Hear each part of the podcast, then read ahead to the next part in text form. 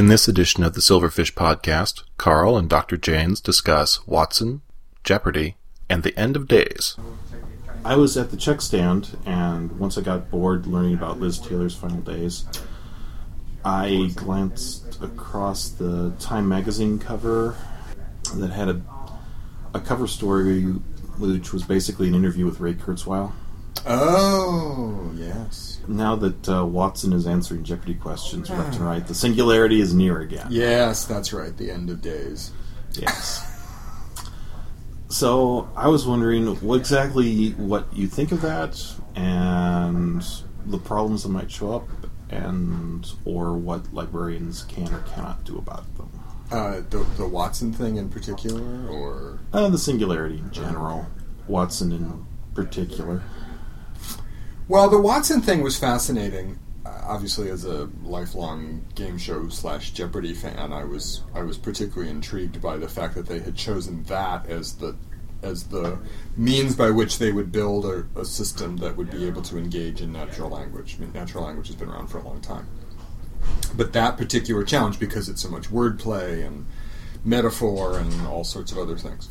Um, and watching it fail was perhaps the most interesting part. Was seeing the things on the bottom of the screen, and then it would the answers it was generating that were so far off was almost as as interesting as watching it succeed. And you know, it's completely trounced the human race, the best the human race has to offer. So I suppose we all have to get used to that.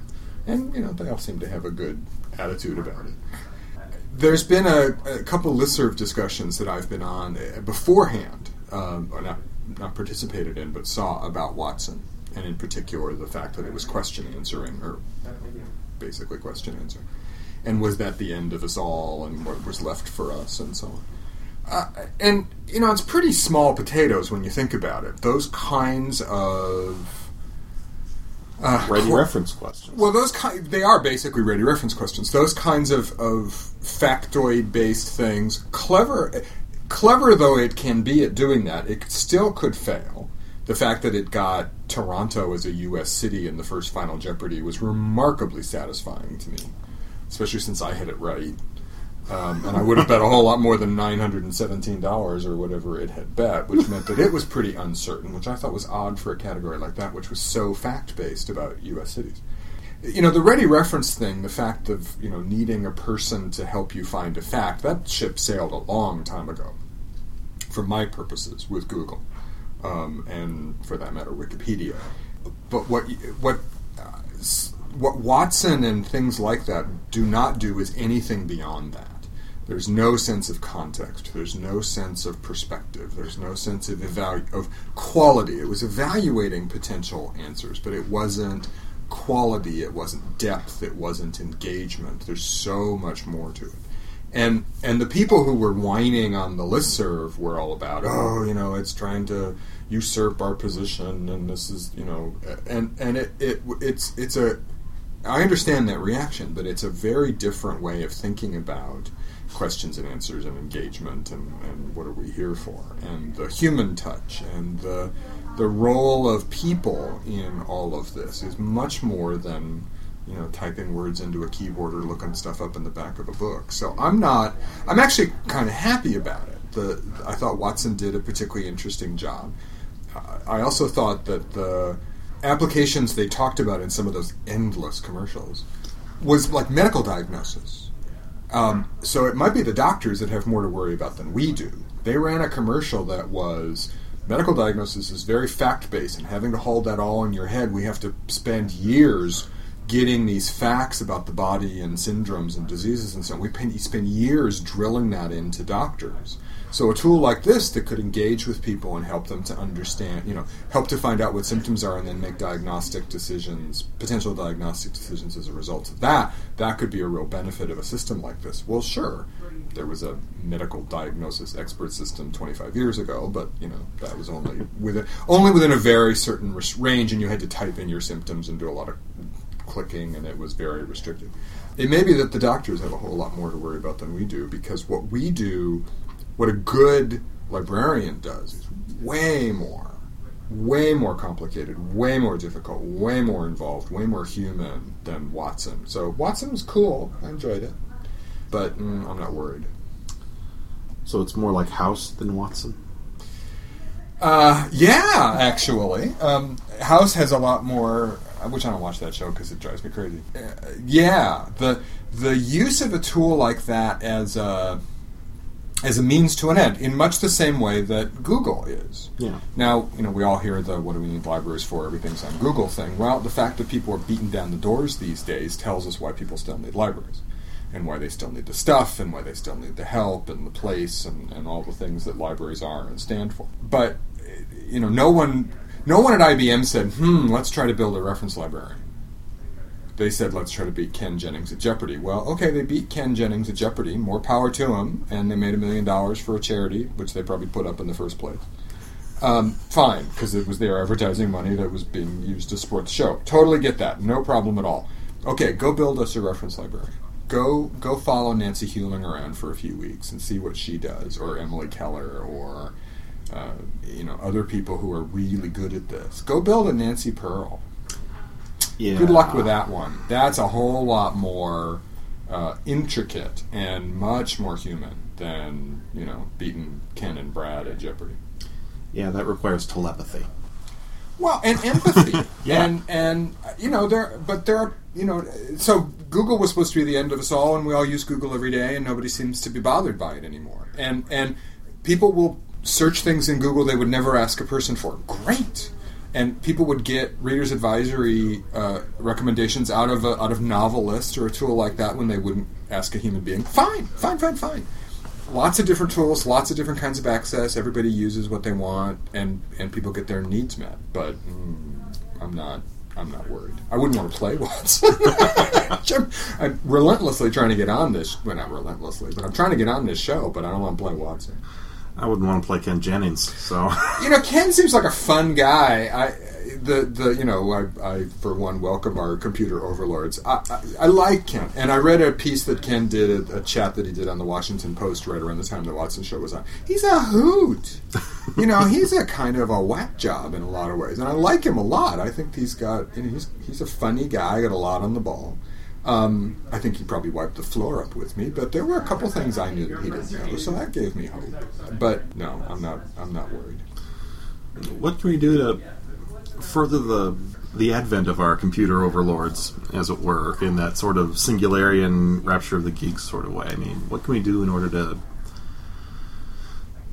make the future better in terms of connecting people with information through technology that we're not doing? That I think is one of the central questions that that your generation of professionals will will have to engage is is I heard somebody say this at the iConference. How do we put LIS the LIS perspective and knowledge into the design process? What do we as information professionals and library professionals what do we know? What can we do? What do we what are we that can contribute to the design process? Because it was it, if you if you looked at the kind of people who were interviewed in the Watson stuff, it was artificial intelligence people, natural language processing people, you know, high end computing people. It was those kinds of folks. But I didn't see any information people there. I didn't see any librarians. I didn't see any metadata people. I didn't see any taxonomy people. Now, there may have been, but we didn't see that. And it wouldn't have been surprising if those kinds of people had involved that you would have seen them. So, what, what do we have to offer in understanding people, in helping people to understand themselves?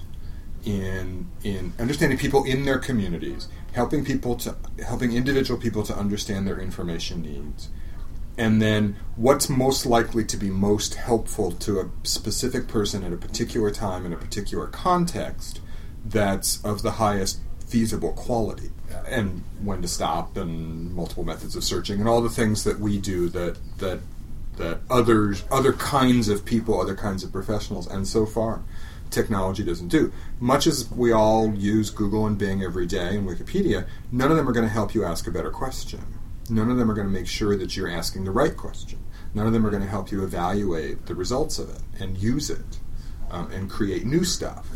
That's that is still exclusively a human province, at least for now. So if you know, IBM wants to build a, a reference interview bot. Great, more power to you. Um, it's going to be a hard, a much, much harder thing to do. File that under good luck with that. Well, and and yeah, I, I, this well, one of the advantages of being old. There were systems years and years ago. The ELIZA, Joseph Weizenbaum built ELIZA, which was meant to mimic human conversation. It was fascinating. I played with that when I was in grad school, you know, a thousand years ago. It was absolutely fascinating. It, you could figure out what it was doing wrong and how it would fail, but it would it would be able to carry on a conversation. And then somebody built a system after after ELIZA called PARRY, that because ELIZA was meant to model a therapist.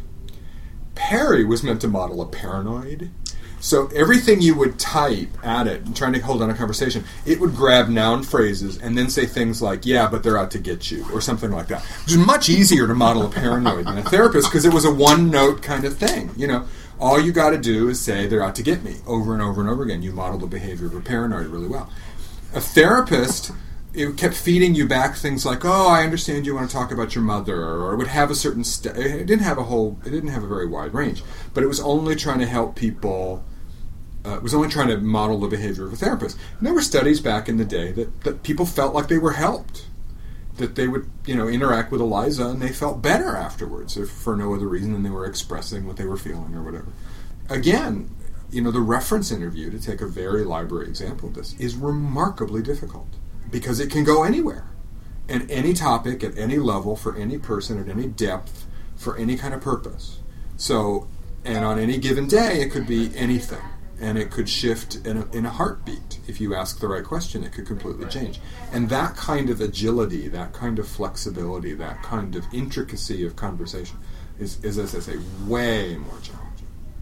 Way more challenging. But if, it, if you could build something that worked, think what a great tool that would be to help lots of people in figuring out what they want to know and then being able to search. So if we could build the front end to Google that would allow people to negotiate their question and have a better sense of what it was, what an enormous benefit that would be.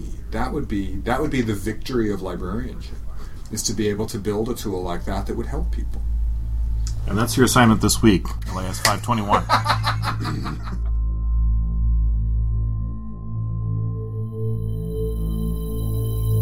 This Silverfish podcast was recorded under a Creative Commons license on February 22nd, 2011, and was not intended to annoy anyone, living, dead, or otherwise, who maintains access to attack lawyers. All music in this podcast was provided by Kevin MacLeod of Incompetech.com.